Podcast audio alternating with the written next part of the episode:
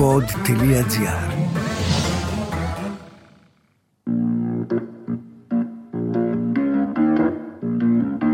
Θέλει η αρχαιότητα να κρυφτεί και η χαρά δεν την αφήνει.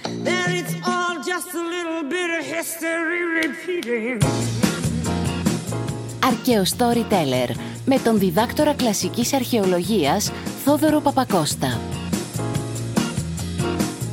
Το επεισόδιο που σας έχω σήμερα είναι πολύ διαφορετικό. Πολύ διαφορετικό. Αλλά δικό μου είναι το podcast, ό,τι θέλω το κάνω. Άμα θέλω, το βάζω φωτιά και το καίω. Εντάξει; Γιατί δεν είσαι καλά; Γιατί δεν είσαι καλά; Πού έχω μπλέξει; Όχι, εντάξει, δεν είναι ακριβώς έτσι. Αλλά ήθελα σήμερα κάτι διαφορετικό. Γιατί κοιτάξτε να δείτε. Πριν από αρκετό καιρό, εγώ βρέθηκα, όπως κάνω τακτικά, στις Αθήνες για δουλειά. Και περιφερόμανε εκεί πέρα στους δρόμοι και βγαίνω πλατεία Κλαφθμόνος. Και έχει book fair, πώς το λένε, παζάρι βιβλίο. Και μπαίνω μέσα και χαζεύω. Και συναντάω ένα βιβλίο, πέφτει το μάτι μου πάνω στο βιβλίο που λέγεται Ελληνίδες μάγισσες στη Βενετία. Magic moments when two hearts are caring. Και έχω πάθει του βορτζά. Με ιντριγκάρει, ρε παιδί μου. Το παίρνω στα χέρια μου και το κοιτάω. Ελληνίδες μάγισσες στη Βενετία. 16ο-18ο αιώνας. Πάρα πολύ ωραία.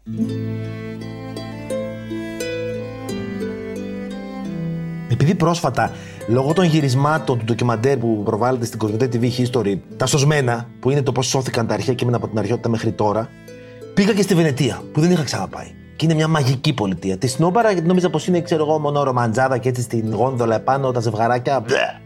Αλλά δεν είναι αυτό. Καμία σχέση. Δεν ξέρω τι ρομαντικό βρίσκουν, γιατί είναι μυστηριακή. Είναι μια μαγική πλωτή πολιτεία, έτσι μέσα στην ομίχλη και στο σκοτάδι και στην υγρασία, με τα παλιά τα κτίρια, τα πολύ έτσι όμορφα. Ε, Χάω τις λέξεις μου, δεν μπορώ να περιγράψω το πόσο μαγική και μυστηριακή και αισθησιακή είναι η Βενετία. Αισθησιακή όχι με την, έννοια την ερωτικά, την άλλη.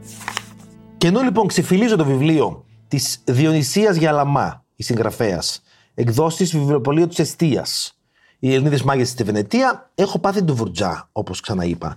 Και θεωρώ πως έχει μέσα πάρα πολύ εντυπωσιακές ιστορίες που θέλω να μοιραστώ μαζί σας. Ιδίως μία συγκεκριμένη. Το βιβλίο αυτό εξετάζει διάφορες περιπτώσεις μαγισσών ελληνικής καταγωγής, γυναικών αλλά και ανδρών, στη Βενετία, την εποχή που μεσουρανούσε η Βενετία, τη χρυσή εποχή της, με βάση τις δικογραφίες της ιεράς εξέτασης στη Βενετία. Μια μικρή εισαγωγούλα αρχικά για την ιερά εξέταση. Είναι λάθος μας που νομίζουμε ότι η Ιερά Εξέταση ήταν το Μεσαίωνα. Όχι, ξεκίνησε μετά το Μεσαίωνα. Ιδρύθηκε μεν το 13ο αιώνα, δηλαδή γύρω στα 1200 κάτι, από τον Πάπα Γρηγόριο τον Ένατο, αλλά δεν πολύ λειτουργούσε ιδιαίτερα, ας πούμε, δεν δεν ήταν πολύ σημασία. Υπολειτουργούσε. Ώσπου το 1517, αν δεν θυμάστε από το σχολείο, πάει εκείνος ο Λούθυρος, ο Μαρτίνος Λούθυρος, στην Ιρεμβέργη στο Μητροπολιτικό Ναό και θυροκολεί τις 95 θέσεις του, που εγώ μικρός στο σχολείο νόμιζα πως έβαλε θέσεις, καθίσματα. Ρε εσύ, πας καλά ρε. Είσαι τόσο φλάκας. Εννοούσε τοποθετήσεις. Φυσικά το σχολικό βιβλίο. Εγώ ήμουν βλαμμένο και δεν το είχα καταλάβει. Δεν πειράζει. Έβαλε λοιπόν τις 95 θέσεις του. 95 bullet points έκανε ο Μάρτιν Λούθερ κατά του παπισμού. I have a dream. Και από εκεί ξεκίνησε η μεταρρύθμιση που το λένε. Που βγήκε ο Προτεσταντισμό και η Λουθερανική και διάφορα. Έγινε ο κακός χαμός στην χριστιανική εκκλησία και θρησκεία στην Ευρώπη. Δεν θα κουράσουμε με αυτά. Σημασία έχει ότι κάποια στιγμή η παπική εξουσία έπρεπε να αντεπιτεθεί. Και έτσι έγινε η αντιμεταρρύθμιση. Και μέσα στα πλαίσια αυτά του να πατάξουμε τους αντιφρονούντες, ε, ξαναφούντωσε και αναπτύχθηκε πολύ περισσότερο η ιερά εξέταση. Που η Ρώμη πήγε και είδε τι έκαναν στην Ισπανία και μάλιστα στα αγγλικά λένε The Spanish Inquisition, όχι η Ιερά Εξέταση. Nobody expects the Spanish Inquisition. Και εννοούν γενικά την Ιερά Εξέταση. Ήταν η πιο σκληρή από όλες, υποτίθεται, στην Ισπανία. Και πήρε λοιπόν ο Πάπας, η παπική εκκλησία, και την εξάπλωσε την Ιερά Εξέταση. Στη Βενετία τώρα συνέβη το εξής κουφό. Όπως και σε άλλες πλούσιες εμπορικές πόλεις της Ιταλίας εκείνη την εποχή, οι οποίες είχαν αρχίσει να βγάζουν δύναμη και χρήμα από το εμπόριο και ήταν μεν χριστιανοί και πάρα πολύ πιστοί, αλλά δεν θέλαν και πάρα πολύ τον έλεγχο του Πάπα. Άρα υπήρχε αυτό το διφορούμενο τώρα, αυτό το mixed signal. Είμαι χριστιανός και σε πιστεύω και σε αγαπάω, Πάπα μου, αλλά και δεν θέλω ρε Πάπα να μου μπαίνεις στα πόδια μου. Παπαού, μαου, μαου, δεν θέλω. Ναι, μεν αυτές οι πόλεις, η Φλωρεντία, η Βενετία, η Γένοβα, διάφορες άλλες πόλεις, είχαν αναπτύξει πλέον την αστική τάξη και είχε αρχίσει να αναπτύσσεται και το πνεύμα, τα γράμματα, η λογοτεχνία, οι επιστήμες, σιγά σιγά δειλά-δειλά, αλλά ήταν και δυσιδαίμονες. Οποτεδήποτε δεν πήγαινε κάτι καλά, ας πούμε, στην πολιτική κατάσταση, έφταιγε το ότι δεν είμαστε αρκετά θρήσκοι. Και την πλήρωναν τεκμηριωμένα όσοι θεωρούσαν ότι σπάγανε το χριστιανικό ιδεώδες. Οτιδήποτε λοιπόν δεν έμπαινε μέσα στο καλουπάκι του να είσαι με την οικογενειούλα σου στο σπιτάκι σου σεμνούλη και να προσεύχεσαι και να αγαπάς τον Πάπα, ήταν κακό και αμαρτωλό. Γι' αυτό και πολλές γυναίκες τις κατηγορούσαν ως μάγισσες, πολλούς φτωχούς που ήταν αναγκαζόταν να κλέψουν ή που δεν ζούσαν όπως έπρεπε να ζουν.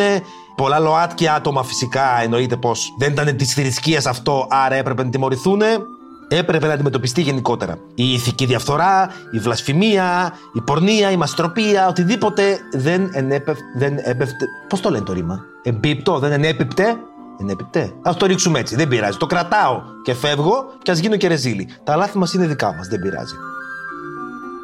Οτιδήποτε λοιπόν δεν έμπαινε μέσα στα πλαίσια της χριστιανικής αυτής φιλοσοφίας, ας το πούμε γλυκά, ήταν αμαρτωλό και κακό. Και η ιερά εξέταση έπρεπε να το τιμωρήσει. Παράδειγμα, όταν στα τέλη Ιουλίου του έτους 1500 οι Βενετοί χάσαν τη Μεθόνη στην Πελοπόννησο, το κάστρο, από τους Τούρκους στην Πολιορκία, θεώρησαν ότι φταίνε πάλι οι μάγισσες, οι τρεχαγύρευα για εδώ από εκεί. Έπρεπε να εξαπολυθεί ένα πογκρόμ έτσι να ελέγξουν λίγο τη διαφθορά, την κοινωνική που υπήρχε στη Βενετία. Ένα τελευταίο στοιχείο της ιεράς εξέτασης στη Βενετία εκείνη την εποχή, πολύ οξύμορο σε σύγκριση με αυτό που λέγαμε, είναι ότι σε αντίθεση με άλλα μέρη, ήταν πάρα πολύ επίοικείς οι ιεροεξεταστές στη Βενετία. Δηλαδή, οι πιο συνήθεις ποινές ήταν κατοίκον εγκλισμός, να μετανοήσεις, να ζητήσεις συγγνώμη, να μην το ξανακάνεις. Κάτι τέτοια σου πούμε. Ντά, μην το ξανακάνεις. Ναι, μπράβο, κακιά μαγισούλα. Δεν θα ξανακάνεις μάγια, ναι, δεν θα ξανακάνεις παρέα του Θα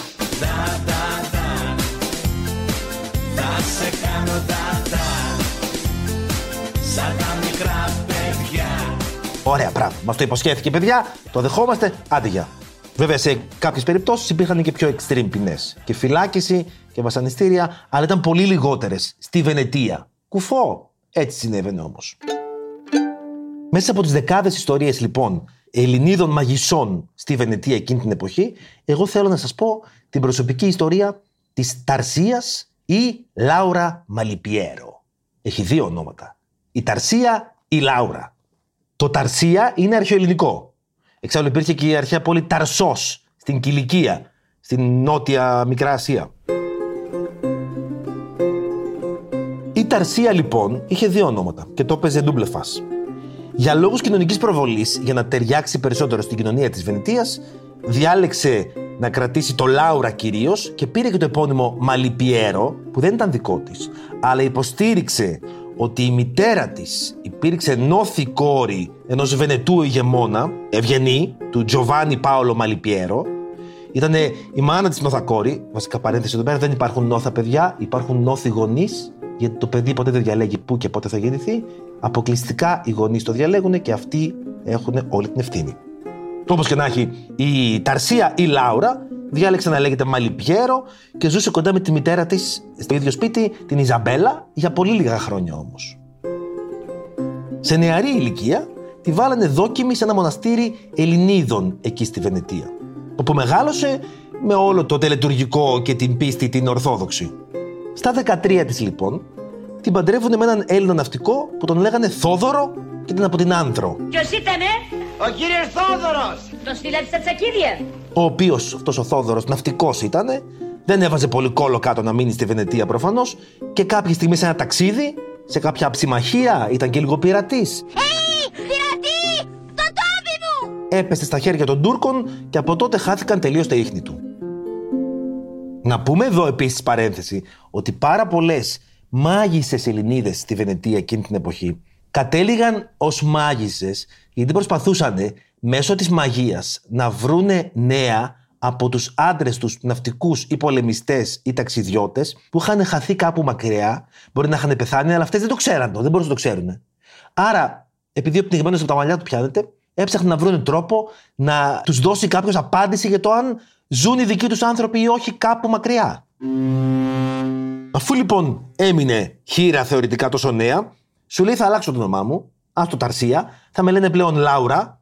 Και έχω και το Μαλιπιέρο, που είναι και γκράντε όνομα στη Βενετία, να κάνω καριέρα έτσι ρε παιδί μου. Εγώ λέω να πάμε στη Βενετία που έχει γοδόλε. Γόνδολες, μωρέ, τι γονδόλες. Υπήρχε όμως και η άλλη φήμη, παιδιά, πολύ εντριγκαδόρικη, ότι η Λάουρα ήταν μια άλλη κοπέλα, επίσης Μαλιπιέρο, όπου η Ταρσία της έκλεψε τη ζωή, η ζωή της άλλης, η ουσουρπαδόρα, η σφετερίστρια. La usurpadora Esperando por tu amor La usurpadora Εκείνη η άλλη κοπέλα λέει, ζούσε σε ένα μοναστήρι της Αγίας Άννας, κάπου χωμένη μέσα στα έγκατα του μοναστηριού, δεν ήξερε τι συμβαίνει παρά έξω. Και η Ταρσία από έξω από τα τείχη του μοναστηριού, μια χαρά της πήρε και έκανε καριέρα με τη δική της ταυτότητα.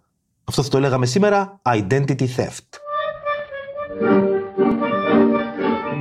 Και ενώ προσπαθούσε λοιπόν να κάνει reinvent herself, inventing Anna, ξανά έτσι να το παίξει, είμαι μια καινούργια, είμαι μια υπέροχη νέα τύπησα, πολύ αριστοκράτησα, μεταμφιέστηκε λέει σε κάποιον αποκριάτικο χορό, φανταστείτε την με εκείνα τα βενετσιάνικα τα φορέματα, τα αποκριάτικα, τα πολύ grande ας πούμε. Και πήγε σε έναν αποκριάτικο χορό σε κάποιο παλάτσο ιταλικό εκεί πέρα, όπου γνώρισε τον Βενετό έμπορο Φραντσέσκο Μποναμίν. Που να μην τον γνώριζε τον Μποναμίν. Δεν πήγε καλά αυτό. Σκληρή καρδιά γιατί να σ' αγαπήσω Ο Μποναμίν ήταν χείρος και είχε ήδη τέσσερα παιδιά. Ο ίδιος αργότερα ισχυρίστηκε ότι η Λάουρα τον σαγίνευσε ή τον μάγεψε και έτσι κατάφερε να τον παντρευτεί.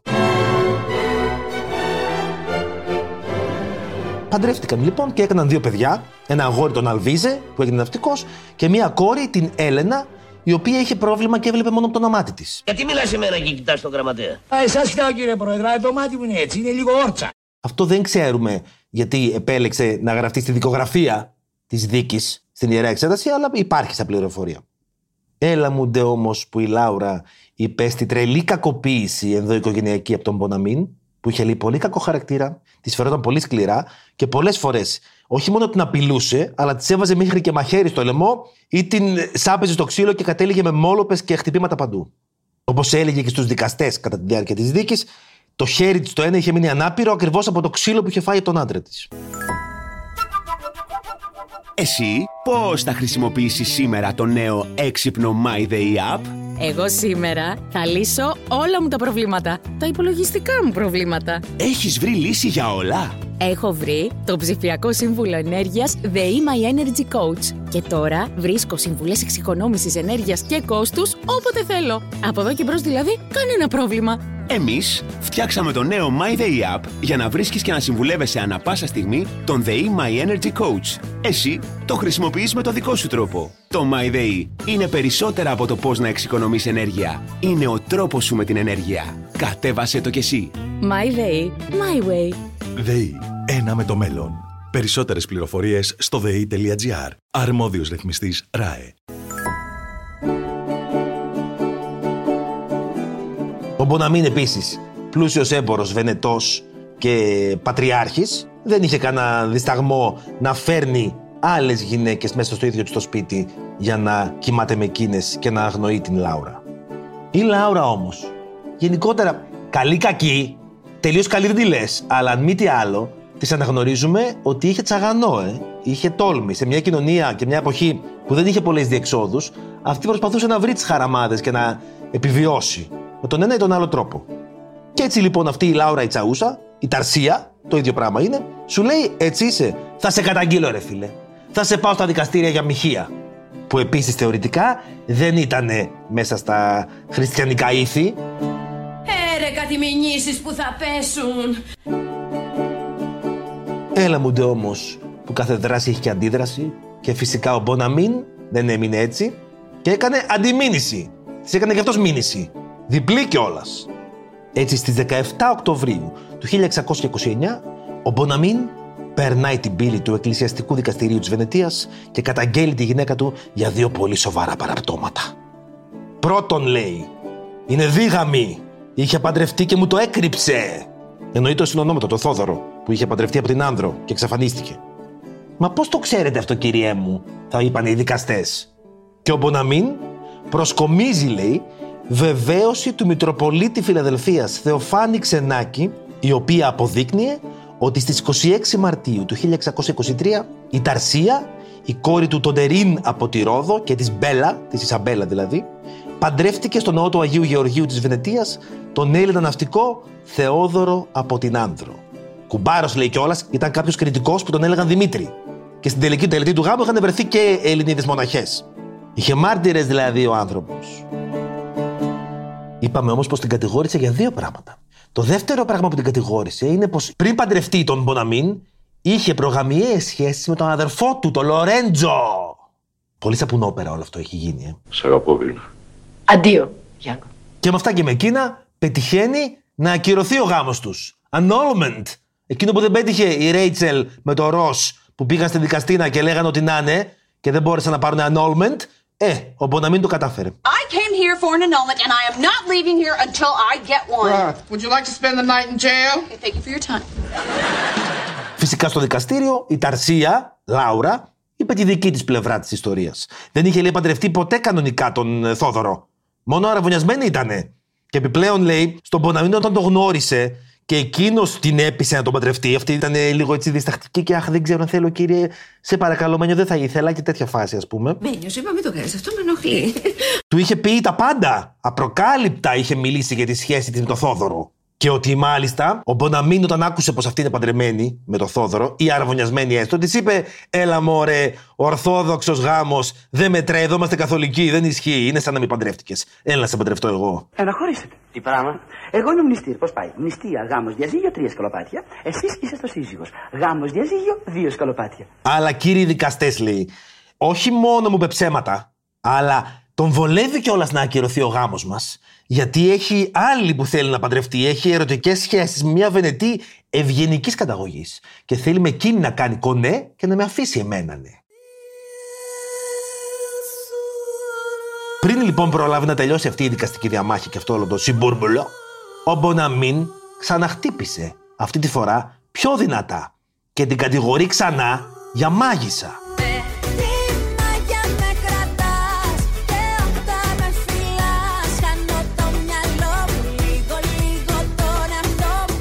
Κύριοι δικαστές, λέει, αυτή η Ταρσία, η Ντεμεκ Λάουρα και η μάνα της Ισαβέλα μου κάνανε μάγια για να την παντρευτώ. Είμαι ο μαγεμένος, είμαι θύμα του διαβόλου. Και όντως έπεισε τους δικαστές ότι ήταν μάγισσα η Λάουρα Ταρσία και κατάφερε να τη χωρίσει. Θεωρητικά είχε και ένα καλό αυτό για την Ταρσία γιατί δεν θα τρώγε το ξύλο που έτρωγε πριν. Και επειδή ήταν και λίγο έτσι, δραστήρια γυναίκα, γνώρισε και παντρεύτηκε έναν Ανδρέα Σαλάριον από την Πολώνια. Αλλά δυστυχώς ούτε αυτό πήγε καλά και λίγο καιρό μετά την εγκατέλειψε και αυτός. Θα φαρμακοθώ τώρα. Θα πέσω στη θάλασσα να πνιγώ.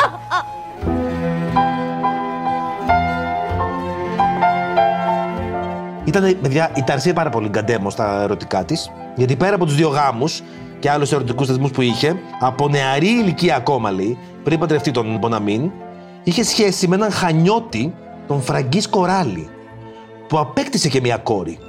Την οποία όμως ο Φραγκίσκο Ράλι, παραδόξως για εκείνη την εποχή, αφού γεννήθηκε την πήρε μαζί του και γύρισε πίσω στα Χανιά. Και η άλλη κόρη της, η Έλενα, εκείνη που δεν είχε όραση από τον αμάτι που λέγαμε, δεν ήταν με το μέρος της γενικά. Την εποχή που γινόταν η δίκη με τον Μποναμίν που λέγαμε, λέει η κόρη της ότι η μάνα της, η Λάουρα Ταρσία, είχε σχέση λέει με έναν Έλληνα. Είχε αρχίσει τα αγκομενηλίκια. Με έναν Λουκά από την Πάρο, ο οποίος μάλιστα την εκμεταλλευόταν και οικονομικά. Γενικά, βίος και πολιτεία. Η Ταρσία Παύλα Λάουρα, Παύλα Μαλιπιέρο, που δυστυχώς πρέπει να συνέχισε να ζει έτσι περιπετειωδώ και δύσκολα για πολλά χρόνια ακόμα, έφτασε μέχρι τα γεράματα, όπου και ήρθε το τραγικό της τέλος. Έχουμε φτάσει πλέον στο 1660, 20 χρόνια μετά από το γεγονότα της πρώτης δίκης, όπου ηλικιωμένη πια η Ταρσία Λάουρα κατηγορείται πάλι για μαγεία. Αυτή τη φορά προφανώς η κατηγορία ήταν πολύ μεγαλύτερη και πολύ πιο βαριά και ίσως επειδή δεν ήταν η πρώτη, η Ιερά Εξέταση αποφάσισε να λάβει πολύ πιο δραστικά μέτρα. Και έτσι, στις 18 Δεκεμβρίου του 1660, κατά χείμωνο δηλαδή, στέλνουν αξιωματούχους της Ιεράς Εξέτασης στο σπίτι της Λάουρα, Ταρσία, γιατί σκάω και λέω και τα δύο ονόματα. Ναι, Λάουρα Ταρσία, Ταρσία Λάουρα. Anyway, στέλνουν αξιωματούχους, στρατό, δεν ξέρω τι, αστυνομικούς, καραμπινιέρους να τη συλλάβουν στο σπίτι της. Η Λάουρα ήταν πια 80 ετών. Δηλαδή, κουρασμένη, ταλαιπωρημένη, προφανώς και μειοσκελετικά δεν ήταν στην καλύτερη κατάσταση. Σήμερα στα 80 δεν είμαστε καλά. Πόσο μάλλον τότε.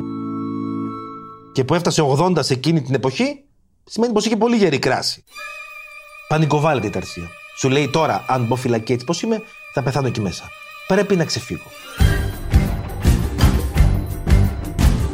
Ενώ βαράνε λοιπόν τις πόρτες και προσπαθούν να μπουν μέσα στο σπίτι, η Ταρσία ανεβαίνει στη σοφίτα και βγαίνει πάνω στη στέγη. Και προσπαθεί να ξεφύγει από στέγη σε στέγη. Έλα μου ντε όμως που σε κάποια στέγη γλίστρισε, έπεσε στο κενό και τραυματίστηκε πάρα πολύ σοβαρά. Εμοραγούσε, λένε, και τη μετέφεραν στις φυλακές της Ιεράς Εξέτασης, όπου και πέθανε παρότι οι τοπικοί γιατροί εκεί πέρα προσπάθησαν να κάνουν ό,τι μπορούσαν για να την κρατήσουν στη ζωή. Τουλάχιστον η περιπετειώδη ζωή της έληξε με μια αξιοπρεπή κηδεία. Την έθαψαν στο ναό του Σαν Τζοβάνι Νόβο και ο μόνος που ήταν παρόν στην κηδεία της ήταν ο γιος της, ο Πιέρο Μποναμίνη. Όταν έψαξαν επάνω της τα ρούχα της για να βρούνε ενοχοποιητικά στοιχεία, η αλήθεια είναι πως βρέθηκε επάνω της ένα βιβλιαράκι με ξόρκια και μυστικά.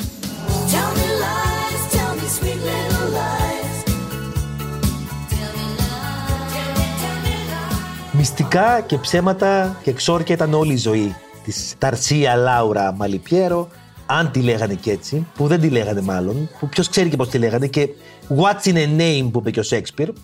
Αλλά είναι εντυπωσιακό παρότι ήταν μια γυναίκα που για τα κριτήρια της εποχής και για τα σημερινά κριτήρια έκανε πάρα πολλά λάθη.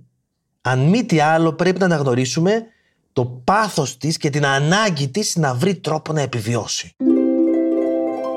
Τα αρχεία της Ιεράς Εξέτασης στη Βενετία ευτυχώς διατηρήθηκαν και ευτυχώς μελετήθηκαν και έχουν πάρα πολύ ενδιαφέρον γιατί μας δείχνουν όλο το εύρος της ανθρώπινης ύπαρξης και πώς δεν χωράει απλά σε μια λέξη καλός ή κακός.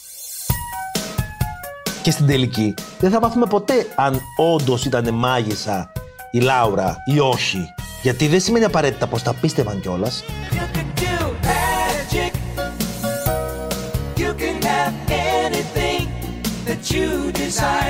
Και για παράδειγμα κλείνω με την περίπτωση της Ορσέτα, μια άλλη Ελληνίδα μάγισσα από τη Βενετία, η οποία παντρεύτηκε λέει δύο φορές και απέκτησε έξι παιδιά. Παντρεύτηκε πρώτα κάποιον Γιάννη από τον Ναύπλιο, τέλειο, ο Γιάννης από τον Ναύπλιο, ο άντρας μου. Και ύστερα έναν Νικολέτους Πασέτη Αμπλάντη, ο οποίος είχε και το παρατσούκλι Φουρμπάζο, ο Κατεργάρης. Και ήταν τόσο φτωχιά, είχε τόσο οικονομικό πρόβλημα, που παρότι καταδικάστηκε από την ιερά εξέταση ήδη μια φορά για άσκηση μαγείας, δεν σταμάτησε να ασκεί την τέχνη της, τη μαγεία δηλαδή, γιατί όπως είχε πει και σε μια φίλη της στην Ολυμπία, ενώ δεν πίστευε στη μαγεία, έπρεπε να συνεχίσει να κάνει μάγια γιατί δεν είχε κανέναν άλλο τρόπο να ζήσει τα παιδιά της. Παινία τέχνας κατεργάζεται. Αυτά από εμένα για αυτή τη φορά, από μια υγρή, μυστηριακή και ομιχλώδη Βενετία. the little bits of history repeating.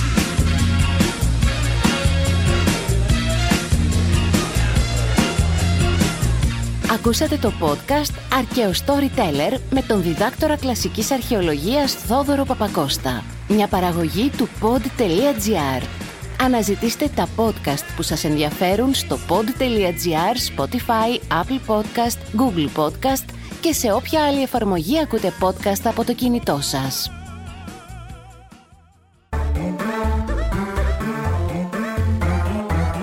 Pod.gr. Το καλό να ακούγεται.